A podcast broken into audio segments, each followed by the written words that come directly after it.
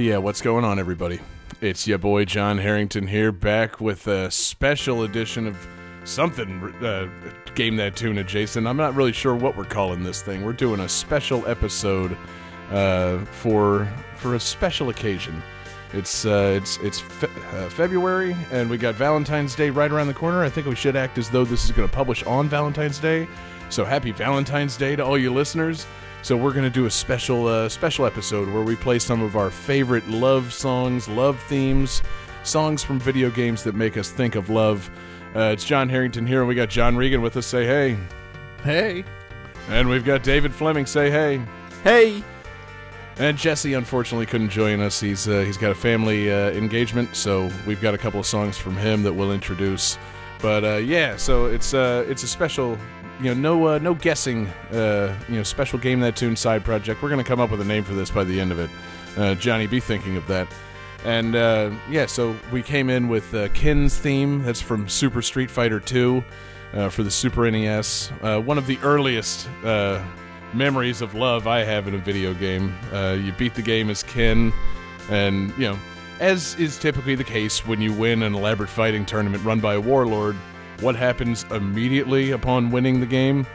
Your girlfriend runs in and throws her arms around you, and you guys reunite after, I guess, being separated because you're doing a fighting tournament. I'm not really sure, but uh, David, you uh, you remember what happens, uh, you know, immediately after reuniting with, you know, Ken and Eliza, right? Yeah, they get married. Hell yeah, it's just, you know, a wordless wedding. like I love that. The ending it's, you know, them just saying like I came back to find you so we could be together and then just smash cut to them in their, you know, tuxedo and wedding gown.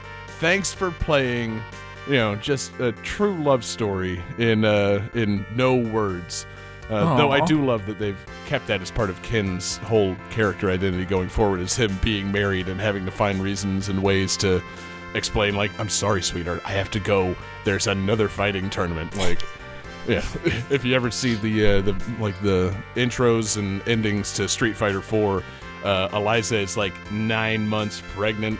And Ken gets a postcard from Ryu saying like, "Hey man, let's have a fight." And he's like, "Oh man, it's not the right time. And Eliza says, like, it's Ryu. Just go find him, fight him. There's plenty of time. Come right back. I'm like, dude, that is like number one wife in the world. Like, no, no wife would send you away when she's like ready to pop just to go have a fight.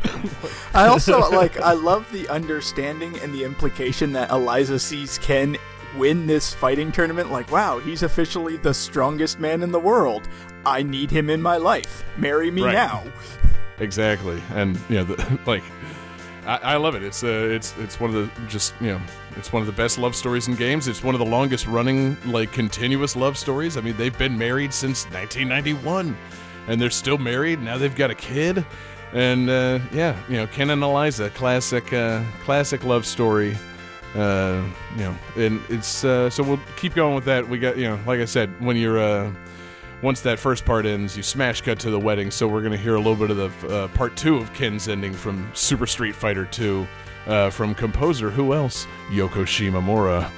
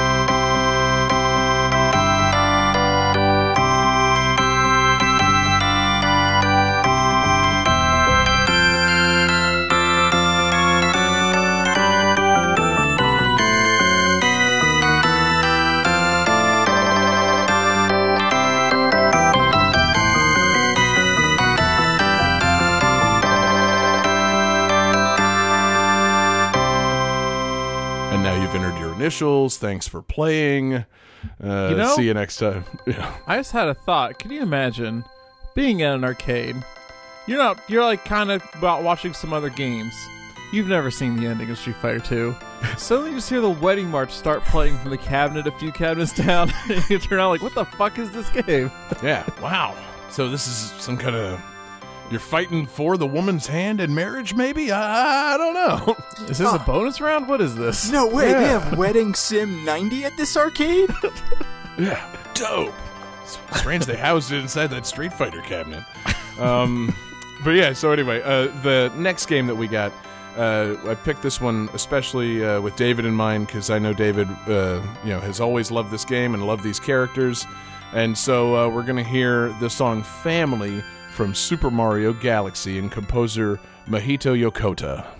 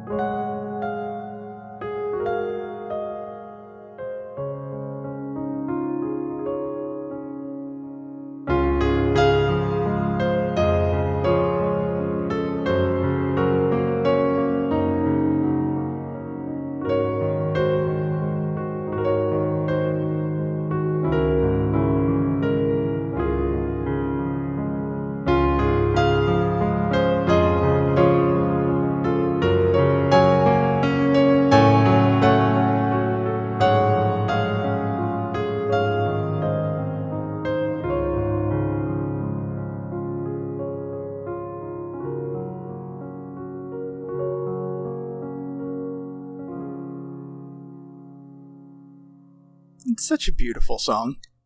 It really is, man. And that game is just full of uh, beautiful songs and touching moments that you have to just look. You have to scratch a little, uh, scratch the surface a little bit just to find them. Like you know, they don't just jam it right down your throat.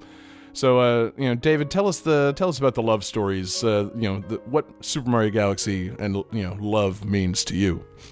That's, I mean, that's one of the things that I really love about this game. Ah, um, is just the fact that it's not all about like romantic love. Um, it just kind of builds that bond of family and like mother child, and how Rosalina is just kind of built up as this kind of tragic character. Like she loses her Yeah. mother, um, she's abandoned as an orphan, and then eventually like goes into space and finds the Lumas and kind of replaces the love that she has lost by becoming the mother to all of these star babies and eventually Mhm. like the whole universe um, which is a really deep thing in a mario game. Oh Uh, yeah, and heavy. but like yeah it's i don't know it just it always makes me think of love just because you have that kind of bittersweet love lost but then new love found and it it really struck a chord and really resonated with me. Yeah, no, know, I as much shit as I've given you in the past for you know Super Mario Galaxy and story elements and whatnot. I, I honestly, I don't, you know, I don't have anything against this. I just, it's, uh, it's really a touching story the way it's told, the way you, you know, it unfolds over the course of the game by going into the library and reading the storybook, and you know, really just adds some depth to the relationship between Rosalina and the Lumas, and you know, it's, uh, it's really, really cool that they included it.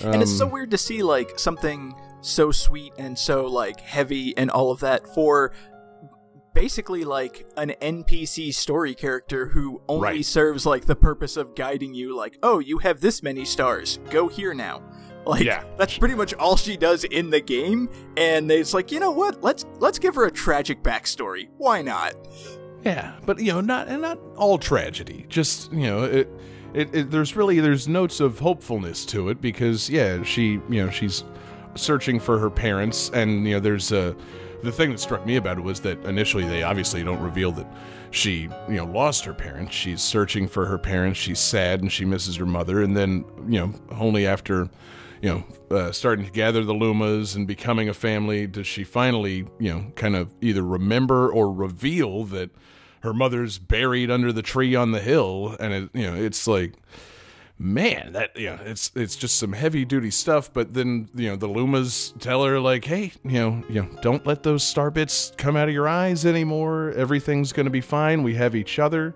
So it, it's really it's a story about loss and love.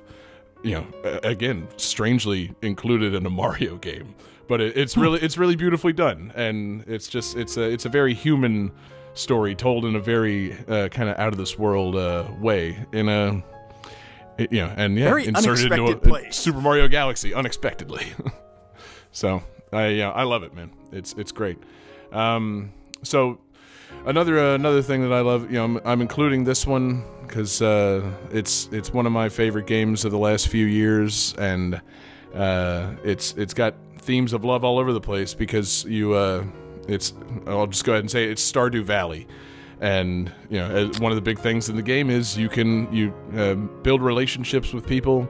And it's not just about you know finding a wife or a husband but you know that is uh, ultimately a decision you have to make. You you build up the relationships and you you learn about each other's lives and the stories deepen. And yeah eventually you select a, uh, a husband or wife. So i've got emily's theme the song of feathers from stardew valley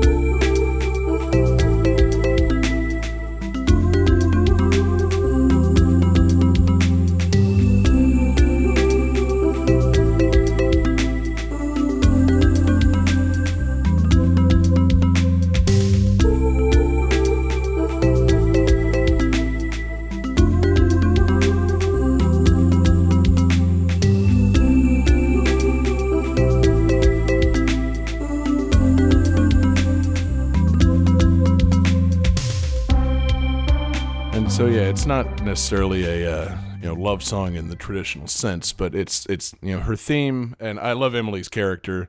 Uh, if there was ever just like uh, I don't know, felt like uh, as I was going through the game and learning about the different characters, I'm like, well, that's definitely the girl for me. Like you know, short blue hair, check. Uh, she's the bartender at the saloon, double check. Uh, it made wooing her very easy because it turns out one of her favorite items to be given is a beer. Uh, so you know that uh, that was uh, a lot of fun. And then you know, as uh, I just love the little story beats. You know, as you, as your relationship builds with these characters, you uh, you see little cutscenes involving them. And uh, you know, hers, she's just a very caring person. She's like leaving her house one day and she sees these beautiful parrots fly by, and one of the parrots uh, has like a busted wing and falls to the ground, and so, so she takes it in and she nurses it back to health. And after that point in the uh, in the game, she's always just got that parrot living with her, and it's just it's super sweet. And as you uh, you know grow your relationship more, she reveals that she uh, has been working on becoming a dancer, and she loves dancing. And then once you get married, she moves in your house, uh, and also the parrot moves in with you.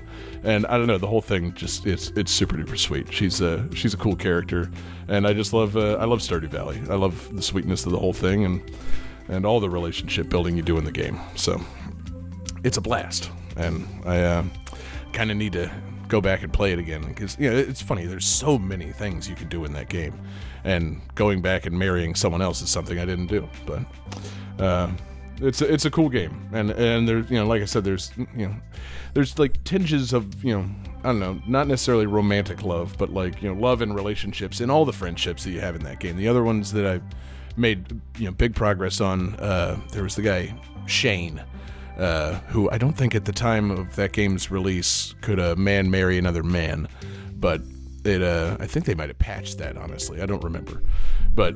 It, so I was just kind of building that relationship for the friendship of it, and his whole thing is like he's got a drinking problem and he's super depressed and doesn't, and he's just kind of feeling listless, and then eventually like he starts, you know, kind of you help him get his act together and he starts like raising animals and confiding you know his fears in the world. And you know I'm like yeah so you know man it's just that's a story of like a good friendship man. Like all the stories that I played in that game all of them had uh, had some real nice poignant uh, touch to it.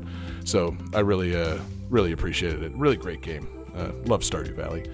Um, so Johnny I think you got the next intro. What uh what do you got for us man Well, you know, I was thinking about how Valentine's Day is coming up, and also on Valentine's Day, the new Sonic the Hedgehog movie is coming out. what So I decided to go with a Sonic song, uh, "My Sweet Passion," No. theme with Amy from Sonic Adventure. Mm, man, I don't, I don't love that. Uh, that it's- I mean, Amy and Sonic, that's not really love, that's like obsession. yeah, that's kind of the thing. That's it's, yeah. uh, That's the I only mean, kind of maybe- love I've ever known. Oh God. Okay, no, no, no, no, no. Scratch that. Scratch that. Uh, we're gonna move to uh, to another song. Um, you know, David, uh, I can't remember if you've played uh, this one. I know we've discussed it previously on Game That Tune. Dragon Quest V: Hand of the Heavenly Bride. Did you play that either for SNES or the remake? I have not played it. I do know about it. Um, it is Word. widely considered one of, if not the best Dragon Quest games. Um, so I Yeah. do want to sit down and play this. Um, and what's really interesting about this game is there's a like a time skip. So the game follows the main character throughout his entire life. So you start off as a kid, and then eventually you become an adult, and you do actually get to choose a bride to marry. Uh, so there are multiple characters that you can woo and marry, uh, and then you have kids, and then eventually, as more time goes on, you end up teaming up with your own children um, towards like the end of the game. Um, if I'm Because I not mean, mistaken, why else do you have kids if not to team up with them and fight monsters? I was gonna say, like, if I'm not mistaken, uh, this game has a lot of firsts. I'm not sure if it was the first one that let you marry characters in a Dragon Quest game. It might have been. Um, I know this is the game where you could like collect monsters that you fought um, to use later. Um, and apparently, this is the first video game to feature a playable pregnancy. Hell yeah, it is, man. So, I love um, that. Yeah, love is all over this Wait. game when you've got pregnant people. So, Oh yeah. What do you mean? What What is a playable pregnancy? Like you can play as a pregnant character, or you simulate a pregnant, like you're a baby. Go back Like, to our is- episode of Game That Tune where we discuss this if you want to see us just riff on playable pregnancy. In the meantime, we've got the Melody of Love from Dragon Quest V Hand of the Heavenly Bride, the symphonic version from composer Koichi Sugiyama.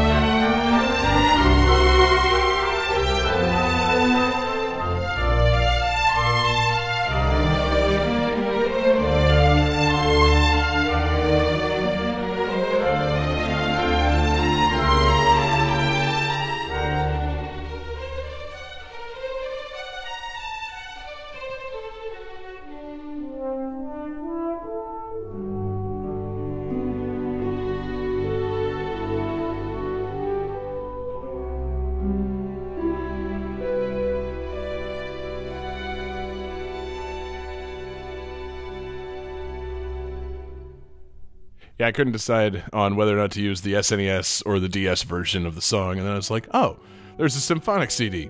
Let's just uh, you know go with the, the off the board answer and play the nicely uh, nicely symph- you know uh, orchestrated Arranged, version of the song.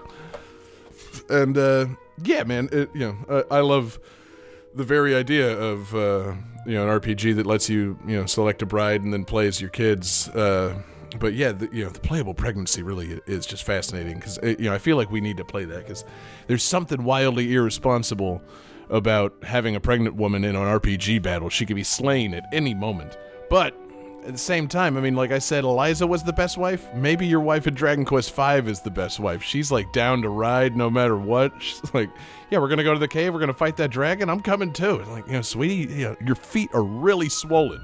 Nope, still coming. Know, this family family that slays together stays together. So uh, it's pretty fantastic, man. And so it, it's funny. That is not even the only 16-bit RPG with a wedding thing that we've got on uh, on this show. So we're gonna jump right into the next song from composer Izuho Numata. This is the wedding song from Phantasy Star 3.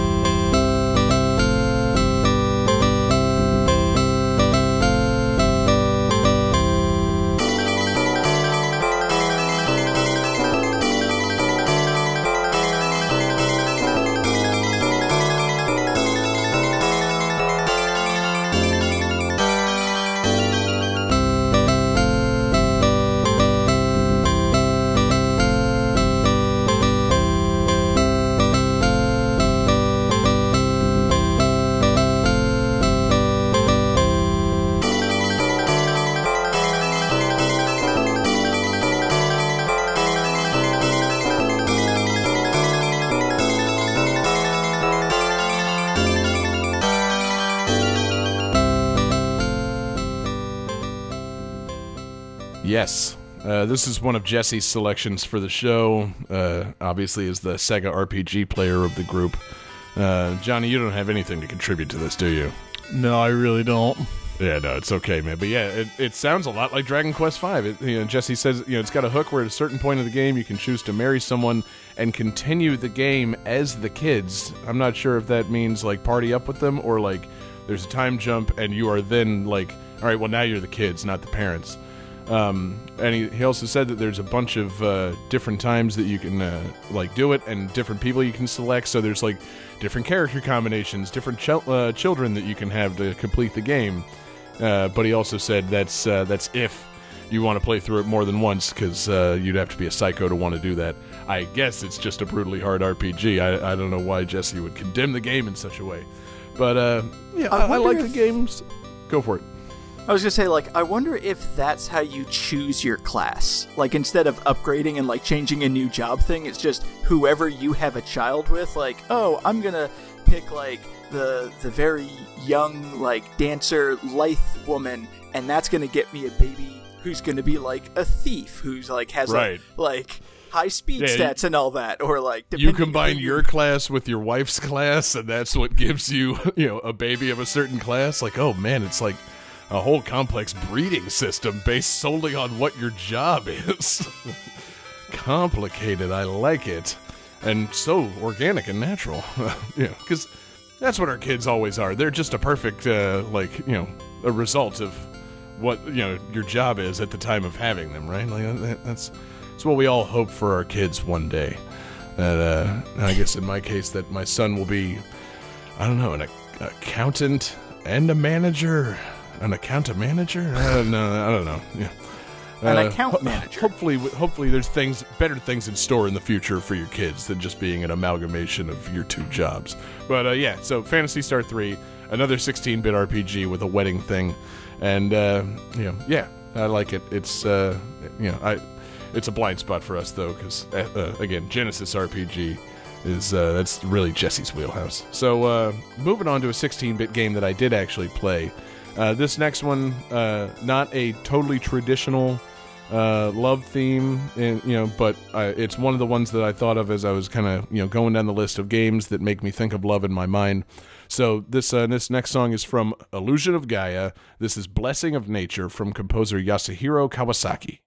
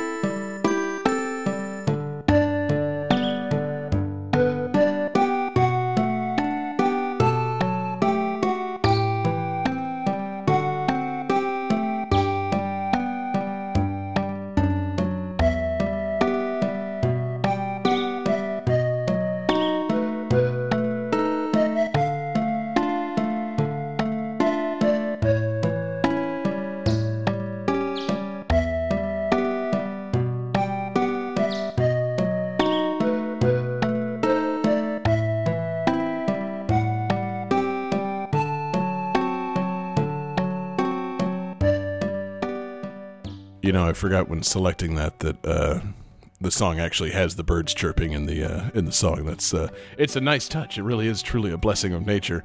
Um, but you know, I love Illusion of Gaia. It's uh, it's a fantastic game, and you know, it's not explicitly like uh, there's not an explicit love story in the game necessarily, but it's definitely a story about like friendship and companionship and togetherness. And that song is one that plays in a lot of the calmer moments of the game. You know, you're traveling the world with your group of friends. Uh, the first time you hear that song is when you get to a new village um, that I struggle to think of the name of. But so in the game, you play as Will. You unite with Kara, who's a princess, and ultimately is very important to the story. And it's pretty clear that she's like a sheltered princess, but she kind of is falling for you over the course of the game. And then Lily is uh, she comes and rescues you, and you go to her village. And it's pretty clear. I think some things have been lost in translation, but Kara is jealous of Lily, and so there's kind of a little love triangle thing going on there with uh, with you and Kara and Lily, and this is the theme that plays when you're in Lily's village. Um, and yeah, ultimately, Lily in the game, she uh, she ends up falling in love with another one of your party members, Lance, and they stay behind in a certain place in the game, and so theirs is a really touching love story um, that I can't really elaborate on because I'm trying to remember the beats of it. It's it's something weird like you know he's gonna give her a fancy necklace and she gets like scared or whatever and runs off and runs to the Great Wall of China. Um, Illusion of Gaia is a wild game. Uh, so you got to go rescue her from the Great Wall of China and fight a giant sand monster. Uh, but then she goes back, and her and Lance, you know, live together in a in you know delightful village. Um, but yeah, it, it's a really great game. With uh, you know, I think if it had a better translation, I think some of this stuff would have come through. But you know, there's just these poignant moments in the game where you know, like this one, it's you know, it's a village where you know, like the spirits live, and so you start communicating with spirits and stuff like that. Really, the game starts opening up from there, and uh, you know, it's it's a game about you know adventure and togetherness and uh, you know, I, I really love it. It's about you know, like it's got you know, friendship and companionship, and I think if you play through that game and you get to the ending, there's got to be a love story between Will and Kara that's lost in translation because they're like standing face to face and like moving closer together, and I'm just like, wait a minute, that something's missing here. You know, there's something out of the translation that's not coming through because, like, you know, there needs to be an "I love you" or something, and it just doesn't uh, doesn't really take shape. But I still I still love the game, and I picked up on it even without uh, a decent translation. Maybe it's just me putting my own uh, you know feelings of love on it, but uh, I was into it. Illusion of Gaia is great. Um, so this next one, uh, this one is one of our uh, fan requests. We uh, yeah we did put out a call for fan requests for this one, um, and I'm going to stall for a minute while I pull up Twitter and remind myself who gave us this request. So yeah, this uh, this, uh, this one is a fan request with a testimonial from uh, from Muddle Madness, uh, Daniel Perky, one of our Patreon super fans, and he requested the song "Everlasting Love Plus You" from the Katamari Forever soundtrack. So thank you so much, Daniel, for requesting this song. Let's hit it.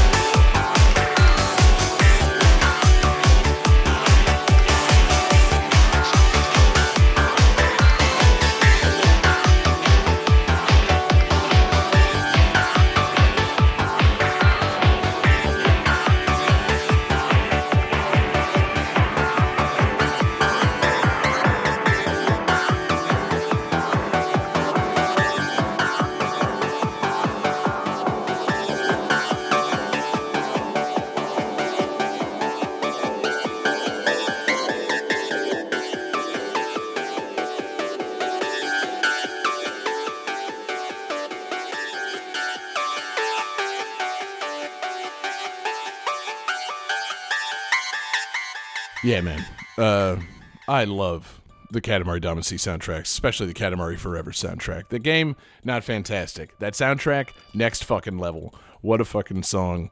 And uh, what a great love song. It's, it's you know, it's all there in the lyrics. I love you so much, take my breath away, and I miss you, hold me tight every time, forever, ever. It's it's all very, it's all right there in the song. I And mean, uh, yeah, Daniel uh, says, I was Go gonna say, for it. you may say that you love Katamari, but I think you'll find we love Katamari. Mm-hmm. We love Katamari. Katamari forever. Um, and yeah, Daniel says this song always goes great with wine and chocolate. Uh, sound uh, or wait, no, sorry, wine and chocolate. What a gross mix. Uh, yeah, no. Uh, Daniel says this song goes great with flowers and chocolate. Uh, he said that this was one of his uh, his songs that he played for his wife. I thought I was the only one that did shit like that.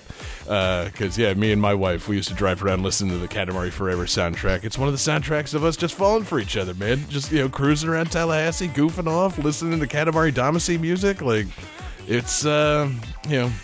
It'll make a woman fall in love with you, man. You know, guys, play your Katamari Damacy music. I'm telling you, uh, it's it's all fantastic I- tunes. and it's just lovely fucking music. There's something I can't move past. Hmm. John, you are aware that chocolate and wine is like a classic mix, like a glass of red wine and a nice dark chocolate. I was about to say, it's like I take serious issue with you saying that that's a poor combination because red wine and dark Sorry, I was chocolate is picturing, like. I was picturing, picturing, like, like- fucking. Uh, Hershey's milk chocolate and a, and a nice white wine. I was, I like a six dollar bottle of like CVS wine and some Hershey's Kisses. I'm just like, yeah, no, yeah, I got too some Hershey sweet. Ki- Hershey Kisses and the 7-Eleven Pinot Gris.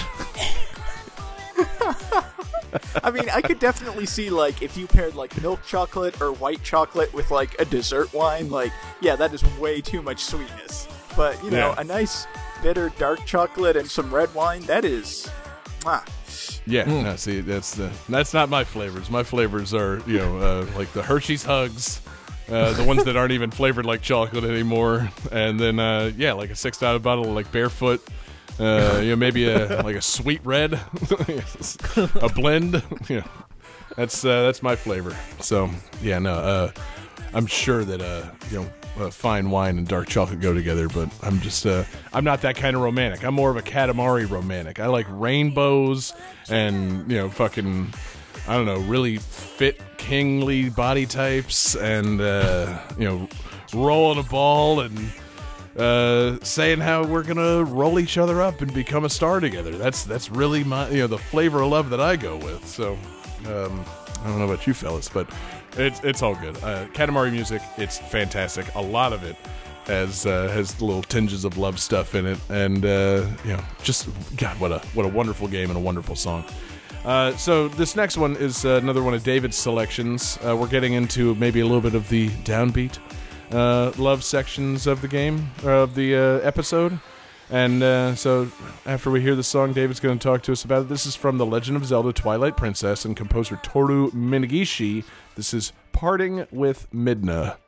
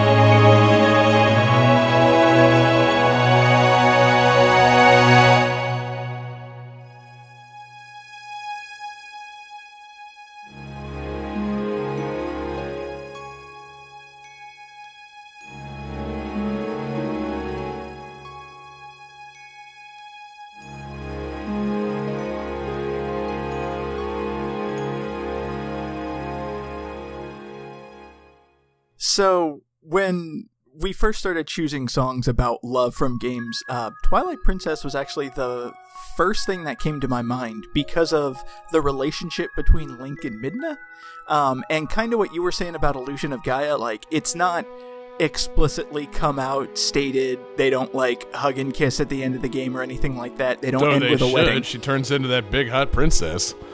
Right. Um, but like when they first meet, it's very kind of antagonistic, um, and like you help me, I'll help you, whatever. And honestly, in the beginning of the game, Minda's kind of a bitch.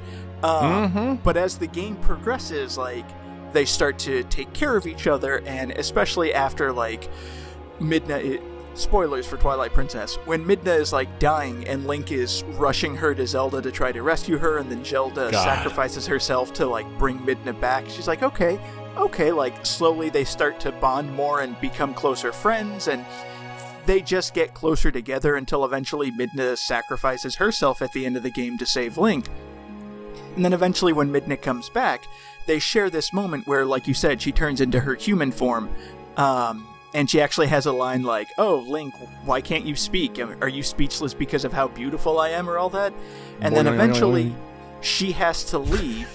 and when she does, she's going to separate the Twilight Realm and Hyrule forever.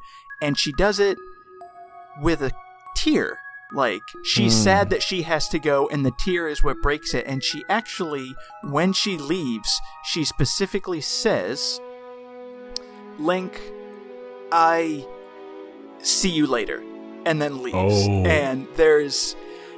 It's, like I said, it's nothing explicit, um, but if you play the game, there's a lot of people, myself included, that really think she was going to say, I love you. Um, Mhm. And that they built up this relationship, and there is kind of this subtle bond between them. Because in the game, like, they have moments where they share looks at each other, and you Yeah. you start to feel for her. And um, yeah, like I said, when the theme of love came up, this was the first thing that popped in because I don't know.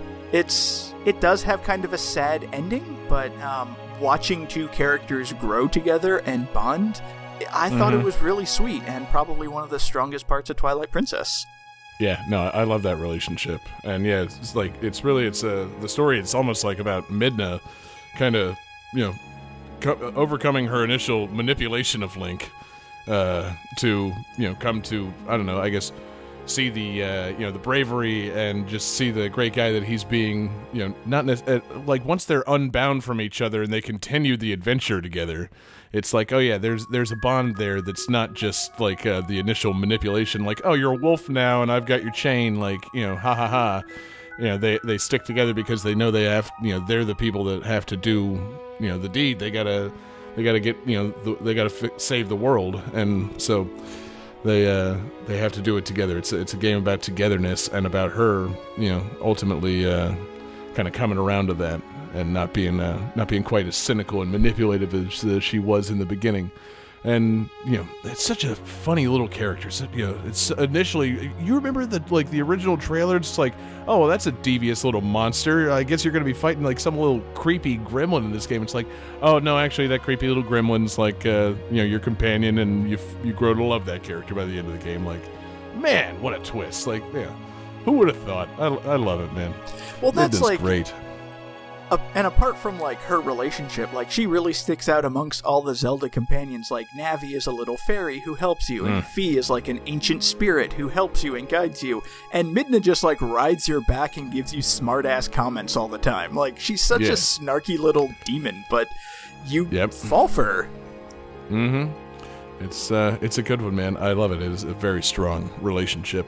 All right, Johnny. So, uh, you know, you've got the next track. What uh, what are we uh, what are we continuing with? Well, you guys have been talking about strong relationships, and I don't think there's any stronger relationship than the relationship between Amy and Sonic the Hedgehog. Damn it! So I would like Again? to introduce my sweet passion, the theme of Amy from Sonic Adventure for the Jo- Sega Dreamcast. Uh, Johnny, no. it ain't happening, man. You know, we uh, we shot that down once. You, uh, uh, uh, okay, yeah, you, I mean, We're we've not been doing listening to we've been listening to a lot of good music. Did you think we just forgot that you tried to do this? yeah, yes. okay, you get one more chance by the end of the show. Uh, for the love of God, Johnny, I'm going to need you to include something here. But no, okay, we're going to move on to another one of my picks.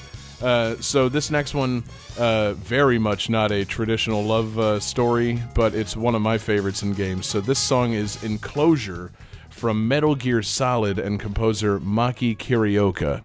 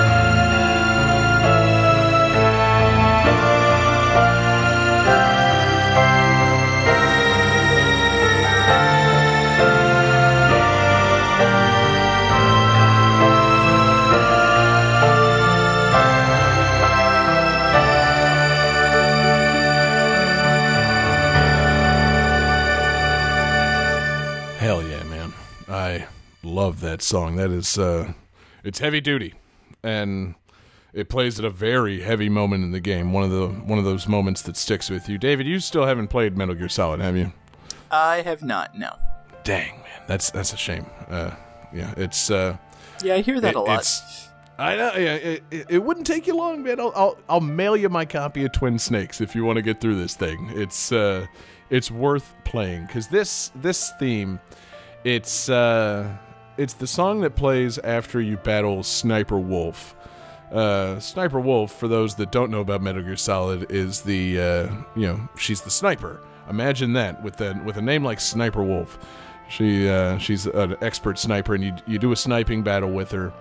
But you know, it's not a uh, the love story in Metal Gear Solid isn't between Snake and Sniper Wolf. Snake, I guess, has his little flirtation thing going with Meryl during the game, and that's all well and good.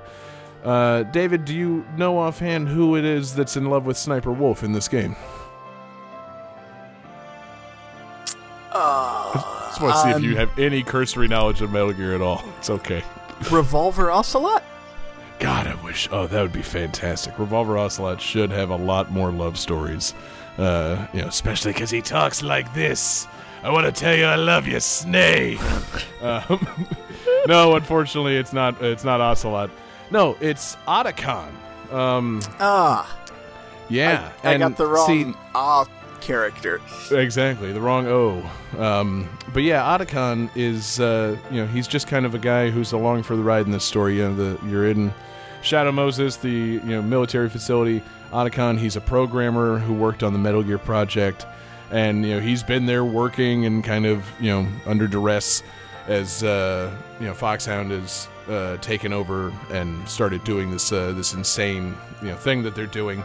But in his time there, he uh, you know he kind of grew to love Sniper Wolf because Sniper Wolf not only is an expert sniper, but she's been you know there and she uh, she tends to like these wolves that live on this uh, compound. And over their t- uh, over the course of their time together, you don't see it. This is all told through uh, codex and cutscenes and whatnot. But Otacon basically saw the humanity in her that nobody else could see. He, you know, he's there on the base, and he would see her feeding the wolves and tending to them, and he, he fell in love with her. And it's not like a Stockholm syndrome thing because she barely even knows that he exists. He's just kind of watching her from afar and falling in love with her, and then, you know, he basically pleads with Snake not to kill her. And she and Snake both agree, like, no, it kind of has to be this way. This is Metal Gear Solid. We're gonna have to have a sniper battle. There's no way to avoid killing me. Um, and so yeah, this this uh, song plays in the scene where basically he comes out and you know just cries over her as she's passing away, and Snake's there witnessing it. And I think Otacon asks Snake, you know, if he believes that people could be in love even in times of war. And Snake says his you know famous line that I believe love can you know I believe two people can fall in love anywhere, even on a battlefield and it's just it's one of the most you know overtly you know love themed moments of the entire Metal Gear series, and just a really touching moment. I mean, you know, she's she's dying and she asks for her rifle one more time, and Otacon you know gives it to her, and she dies surrounded by the wolves. The wolves are howling, Otacon's crying, and Snake is just kind of there. Know, it's like, fuck me, I didn't sign up for all this. I gotta go. But you know, it's a really touching scene, and uh, you know, just some heavy duty stuff. So Sniper Wolf and Otacon have always been one of my favorite weird little love stories in games. Because uh, you know, what guy that plays video games can't relate to just seeing a woman from afar and being in love with her without her realizing that you're in love with her? I mean, come on, that's a that's a gamer love story if I ever heard one, baby. Um, so up next, we got another one of Jesse's picks. I wish he was here to explain this one, because uh, man, this uh, this game sounds wild. And uh, this game is called Thousand Arms, and the song that we're going to hear is Jella's love theme from Thousand Arms.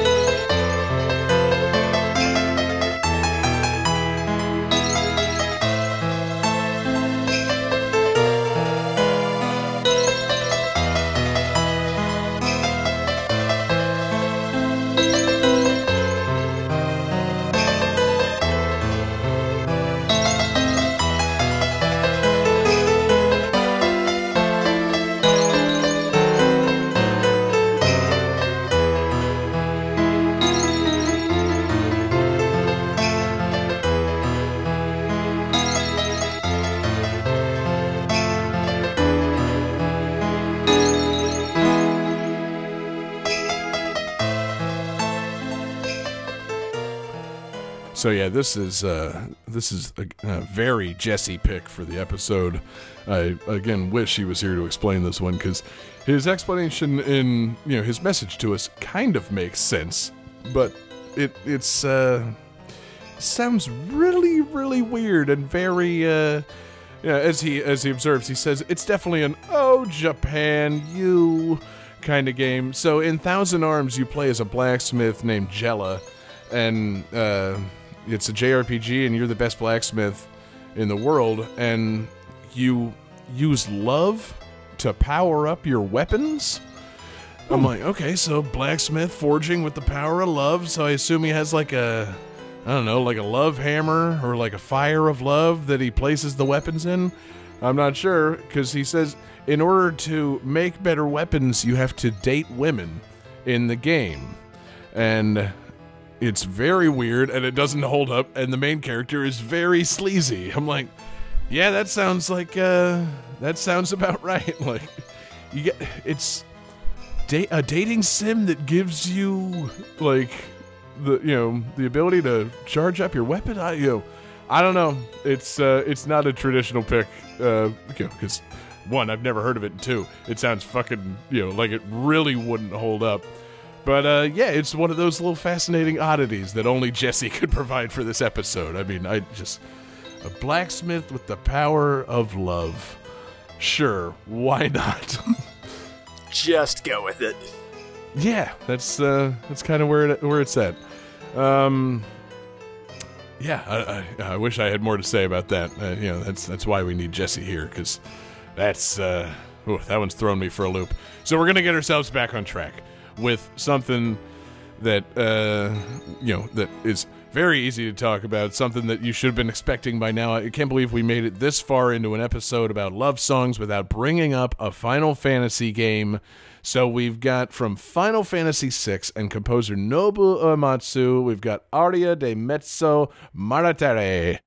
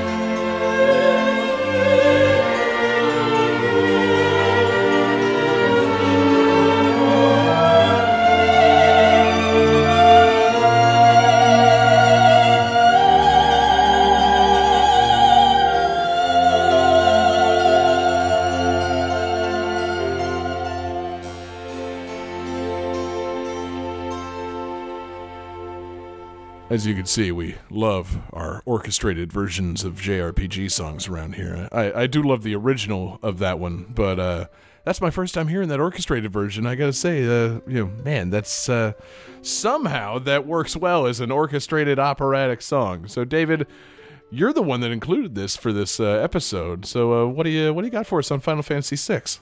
Uh, Final Fantasy VI is great. Um, it is to date. Really? It is to date the only Final Fantasy game that I have played, but I All adore right. it. Um, and I wanted to include it. I was like uh, thinking of like famous couples, like oh yeah, Celes and Locke. Like throughout the adventure, like they start to fall for each other, and they have kind of a sweet couple. Like yeah, of course. And then I remember the opera scene, um, which everyone who has played Final Fantasy VI remembers, because it's such a strange interlude. Like you have to replace one of the actors and perform in an opera, and then Of course. you know, like Ultros comes and attacks you. So then you have a boss battle on stage. Like it's a very strange digression for the story, but it's also a really sweet moment um, because the the actual opera you have to choose the dialogue and uh, like just listen to some of these lines quietly kindly please give me an answer forever forever i shall wait for you like it's just you literally sit there and sing on a balcony about wanting your love to return and waiting for them to come back to you and obviously it sounds really really good in the full orchestrated version but on a super nintendo sound chip it still gets that heart across I love the Super NES version of it. They really do a great job with that. And yeah, it's uh, it's one of those great songs. It's a great. It's literally an aria, and it you know it's just a classic love tune. I, you know I can't say enough great things about Uematsu and the work that he does with the series. It's uh, really really great stuff. Um, so. Uh, We've got another song coming up here that's going to go in a complete opposite direction from what we just listened to, uh, and maybe a little less uh, less traditional love song than the one we just heard from the Super Mario Odyssey soundtrack. This is "Break Free, Lead the Way," the Honeylune Ridge Escape. So uh, let's hit this thing.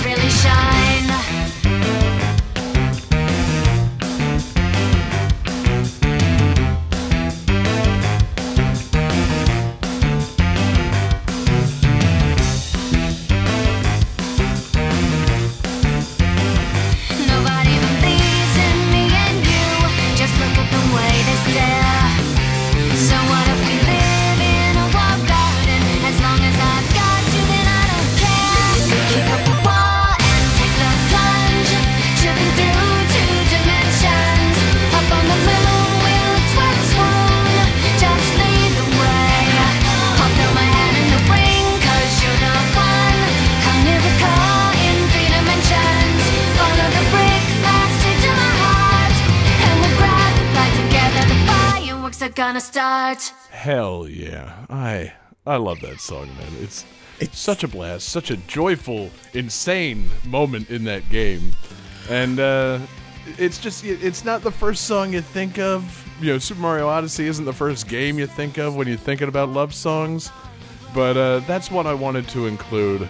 Uh, just one to have something super upbeat and wild. Uh, that was before I knew we were going to get a Katamari request. But uh, you know, you get to those lyrics, man, and uh, it's it's a love song. You know, David. Uh, you know, what uh, what do you think about this one? Are you okay with this pick? I am more than okay with this pick. Um, the only thing that I take issue with is when you're talking about how Super Mario Odyssey isn't really a game you think of when it comes to love. It's like because love's kind of like the backbone of that game. Like Bowser Uh-huh. is trying to marry Princess Peach, and then like at the end, again, spoiler warning for Super Mario Odyssey. Here like, it comes, big spoilers. like Mario and Peach are together, he rescues her, and then Bowser comes in, and Mario and Bowser start vying for her affection and like trying to win her love, and she pushes past both of them, and it's like, Love no, it. you know what? I'm fine being single. And Mario Yeah. and Bowser, like these lifelong enemies, just kind of look at each other like, well, now what? Like, Yeah. It's all about honestly, like men trying to win women with love. Yeah, it would have been a very good final game in the Super Mario series. like that moment would have been great if there was never another Super Mario game. Like, you know, Bowser finally is it's like, "All right, that's it. I've been kidnapping you. I've been taking you to another castle for all these years. Fuck this. I'm finally going to do it. We're going to get married." This is what I've wanted the whole time. Bowser wants to marry Peach. Boom, love. We're doing it. Mario breaks it up and he's like, "Hey, I got this tux now. I'm gonna marry you." And she, you know, they fucking start fighting each other. And Peach is like, "Who the fuck said I was gonna marry either of you? I'm out of here." like, it would have been great because Yeah. you know, oh, I love that moment too, where it's like, oh, Bowser wants Peach, but Mario wants Peach. She's like, did none of you ever think, what do I want? right. Anybody want to ask me if I'm into this uh, into this wedding thing? Just because you're wearing tuxedos doesn't mean I'm gonna fucking marry you guys. You know, if only it were that simple. But uh, yeah, I, I, I do love the song. Uh, so this is the song that plays at the end of the game when you're escaping from the collapsing moon. And uh, another spoiler for Super Mario Odyssey. You know, the whole thing, the whole mechanic in the game is that you possess characters using Mario's hat. Uh, and so Mario has to possess Bowser. And so you're smashing through all these blocks and escaping as Mario controlling Bowser. And so, you know, this song seems to be a song from Bowser's perspective, talking about his love for Princess Peach, which is very. Uh, when you start getting into the lyrics, it's like, wait a minute, this, yeah, this is a love song, you know. So what if we live in a walled garden? As long as I've got you, I don't care. Like this song about Bowser saying like, "Hey, it's okay, you know, uh, I'm in love with you. It's, you know, we're gonna do our thing."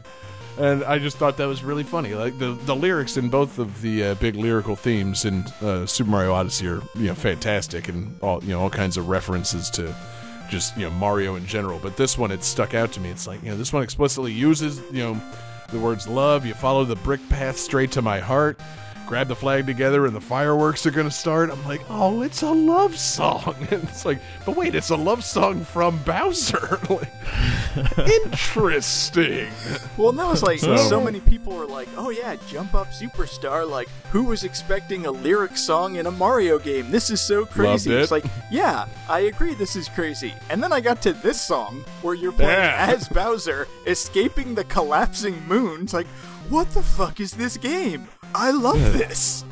Uh huh. It you know it really uh really went off the wall, man. I love it, and yeah, it's a fantastic song and a fantastic moment, and uh, yeah, it's it's a really fun love song full of Mario references. So you know, I was uh I was very very excited to include this on the show. So I'm interested to see what they do with the next Mario game. I mean, how do you top? Yeah, Mario trying to, you know, uh, like stop Bowser's elaborate wedding for Peach. You know, maybe maybe after Super Mario Odyssey having ended the way it does, maybe the next game it's a Peach game. Because, you know, after that, she's off and exploring the world and just, you know, there hanging out and giving Mario little moons and stuff. Maybe it's Peach exploring the world and, uh, you know, run into the Mario brothers and, you know, they're the NPCs in the next one. I don't know. I'm just I mean- spitballing here. It would I be mean, a lot of fun. Peach did say she wanted to explore the world of Odyssey, and she does have Tiara, who has the same abilities as Cappy. I Oh, would play man. the hell out of Mario Odyssey 2, Peach's Journey. Yeah, dude, Super Peach Odyssey. I'd be pretty into it. But uh, yeah, fantastic, uh, uh, excellent selection. And uh, I wanted to save this one for nearly the end of the show because uh, David and I, I think we both have strong opinions on this one. So this one, it's another uh, another Zelda game for the Nintendo Wii. Uh, from composer Mahito Yokota from the Legend of Zelda Skyward Sword soundtrack. This is Zelda's Lullaby.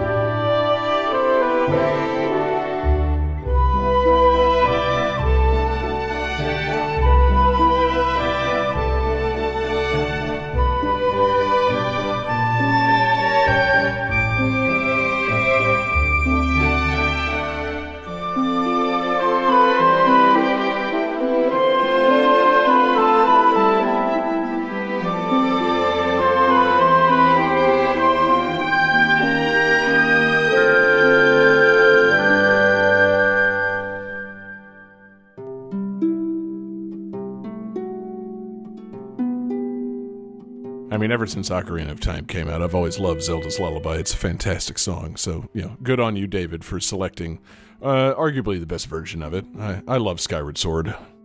Um, excuse me. So it's it's not just Zelda's Lullaby from uh, Skyward Sword because there are multiple versions of Zelda's Lullaby in Skyward Sword. Um, Ah. This is specifically um, a version that plays at a very key moment in this game. Um, Oh, man. I had mentioned previously on Game That Tune that uh, Klonoa was one of two games that have actually made me tear up and get emotional. Um, and this is the second one. Uh, and specifically because Skyward Sword is different because uh, Link and Zelda are kind of like. They're teenagers, they're, they're schoolmates, um, and they kind of have like this crush, romantic, will they, won't they dynamic. Like, you kind Yeah, of get the feeling that Zelda's like, they're gonna go steady. It's easily the Zelda game with the closest thing to a romance between Link and Zelda in the entire series. Like, usually it's him, you know, befriending her and rescuing her. Uh, this one, it's like, oh yeah, they're like teenage sweethearts who are just about to like fly off on a bird together and have that big first kiss when everything starts going down. Like, it's pretty clear these are two kids in love with each other. I, I, I do love that. And there's um throughout the game, Zelda is always like one step ahead of you because she's going to like different shrines to pray and like gain the power of the goddess and all this kind of stuff. Um, so you're always like chasing after her, trying to make sure she's, she's okay, all that kind of stuff. Um, and then eventually you do reunite with her, um, and she reveals that she is a reincarnation of a goddess. Go figure, it's a Zelda game. Um, and in order to help save the world, she has to seal herself away and like put herself to sleep so that her power can transcend and blah blah blah. So she says to Link like goodbye and then basically just goes into a giant crystal. Um, and all the while this song with its like very muted piano and like very soft tones is playing as she's explaining like we can't be together, I have to do this and then she seals herself in crystal and Link just goes apeshit. Like he runs up these stairs, his arms are flailing, and then he he gets to her and like his hands are against the crystal and he starts like banging against it while Zelda's just like frozen asleep. And because the game has built up this romance and this like affection watching him trying to be so close to her after being away from her for so long and trying to catch up and eventually he does and then she seals herself off like God, it hit me. Yeah, dude, it hit me too. It's tough. Like it, you know, they they really nailed that part of the game. The you know, like the wait, don't do this. You know, there's got to be another way aspect of it. Somehow they got all that in with Link saying nothing. Like, Well, and it's- yeah, it's- that, that moment is devastating. and it's all done like in his animations because like his he has a very expressive face so you see like the shock and it's not Love just him faces. like running upstairs like he stumbles he scrambles he's trying to get there and then he just misses her and yeah you you feel how much he loves her yeah, yeah, he's on the legendary hero's journey, and he can't can't save her in that moment. And yeah, you just you know you feel the love, you feel the longing to be able to you know stop her from doing that. And uh, yeah, that's uh, that's an excellent selection. And yeah, that's that's why I uh, was really happy to see you include this in the uh, in the selections because I you know. I was touched the same way by that moment. I, I don't recall. It's been a long time since I played Skyward Sword, but yeah, that's a moment that sticks with you. I, you know, I didn't start weeping or anything to you know to my recollection, but it was like, oh wow, that is a more powerful moment. I, I can I can barely think of like a more powerful moment in the series. Certainly not you know not anything prior to that. Like it's uh, it was really great. And yeah, Skyward Sword doesn't get its respect anymore, which is uh, really too bad because it uh, it had a lot of things that it did really well, and you know the uh, the love between Link and Zelda, and even to a certain extent, you know, and the friendship with Groose, it was uh, you know those were the things that did really well. You know, you didn't uh, you didn't hate Groose for being in love with Zelda because I mean you you look at her, who who wouldn't be in love with that?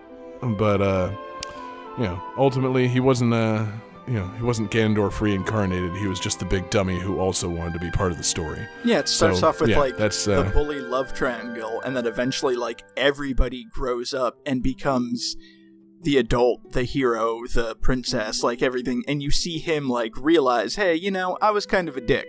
Mm, I'm sorry. Yeah. Like, Exactly. I'm, I'm gonna help you guys. I'm gonna fire my cannon at the giant fucking monster, and uh, yeah, you know, Groose is here. So yeah, that's the uh, that's the Legend of Groose.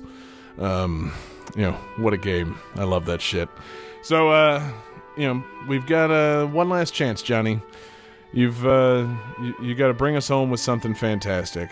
What do you What do you got for us? Well, a while ago, a while ago, Dave was talking about love being the backbone of games, and love is the backbone of the entire Soul Calibur series. Oh, So- Okay. I like to focus for a second on Raphael and his love for Amy Sorel. So let's talk about that for a second. Amy Sorel shares the same first name as Amy Rose from the Sonic the Hedgehog series. Oh This is My Sweet Passion, the theme of Amy from Sonic Adventure. no, it's not. It's uh, not happening. You John. had me. I was so excited to talk about Soul Calibur, and then like, Yeah, I like love Soul Karen Calibur. Bond There's, and, like, there's plenty of taking your- tragic love stories in it. Damn it, God John. damn it!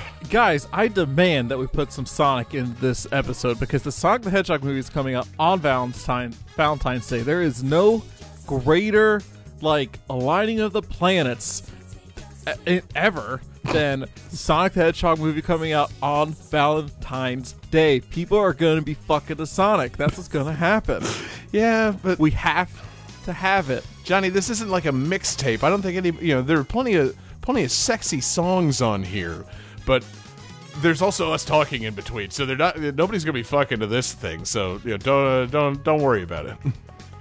All right, you know what I'm gonna do? I'm gonna go make my own mixtape. It's gonna be a banger, as in people bang while listening to it. All right, I'm making a banging mixtape, Oh. all Sonic, God, you do that, John. putting it on Fine. the main feed because fuck you. We'll do two exclusives on Valentine's Day. We'll do this nice discussion of love, and you do Sonic songs to fuck too. That sounds fantastic, Yes. John. That's very on brand for us. oh, it's gonna be fun. All right, I'll see you guys later. Okay, no, we're not doing that. We're going home with something else. So uh, this is uh, this is another this is a selection that I had for the show that was reinforced by uh, by our buddy Rainus on Twitter. Uh, you know, he said even though most of the romance is a little heavy and cheesy, this is his uh, favorite romance story in the game.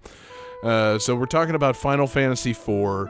We got the love theme, the theme of love from Final Fantasy IV, and uh, you know, I want to say thank you to everybody for listening. I think this has been a lot of fun. Just uh, you know, kind of goofing about, talking about love stories and games. Uh, you know, thanks John for trying to contribute. Uh, you know, thank you David for fantastic contributions. Um, we want to thank everybody for listening. We want to do more fun bonus episodes like this in the future. So maybe look forward to uh, next month when we do some sort of Irish theme bonus Ooh. episode. I, I don't know. Games with luck? I'm not really sure, but Well, you know, Uh, no game features luck more than the Sonic the Hedgehog series. Johnny, shut up! Jo- you know, Johnny, I, I do appreciate you trying to shoehorn that in at every possible moment. You know, it's a real dedication to a bit that nobody asked for. So, uh, you know, thank you, thank you for that, John. But uh, yeah, I don't know that we're gonna have any further. Uh, I don't know, like themed bonus episodes that you'll be contributing to. So, yeah, appreciate you being here. um, but yeah, I you know, I, again, I wish Jesse were here because this is Final Fantasy IV. Um, I know it's one of his favorite Final Fantasies. It's one of uh, many people's favorite Final Fantasies. I've heard a couple of hot takes that say Final Fantasy IV greater than six. I can't back that up because I I haven't played either of them. Um, but it's got some fantastic tunes, and I wanted to finish off with something a little extra special. So we're not playing. You know, again, it's like earlier. You know, do we play the 16-bit version or the remade version? I don't know. So I split the difference. We went with the fantastic Latin cover band Ludopatas cover version. This is Cumbia del Amor, the theme of love from Final Fantasy IV by Ludopatas. Peace out, everybody. Happy Valentine's Day.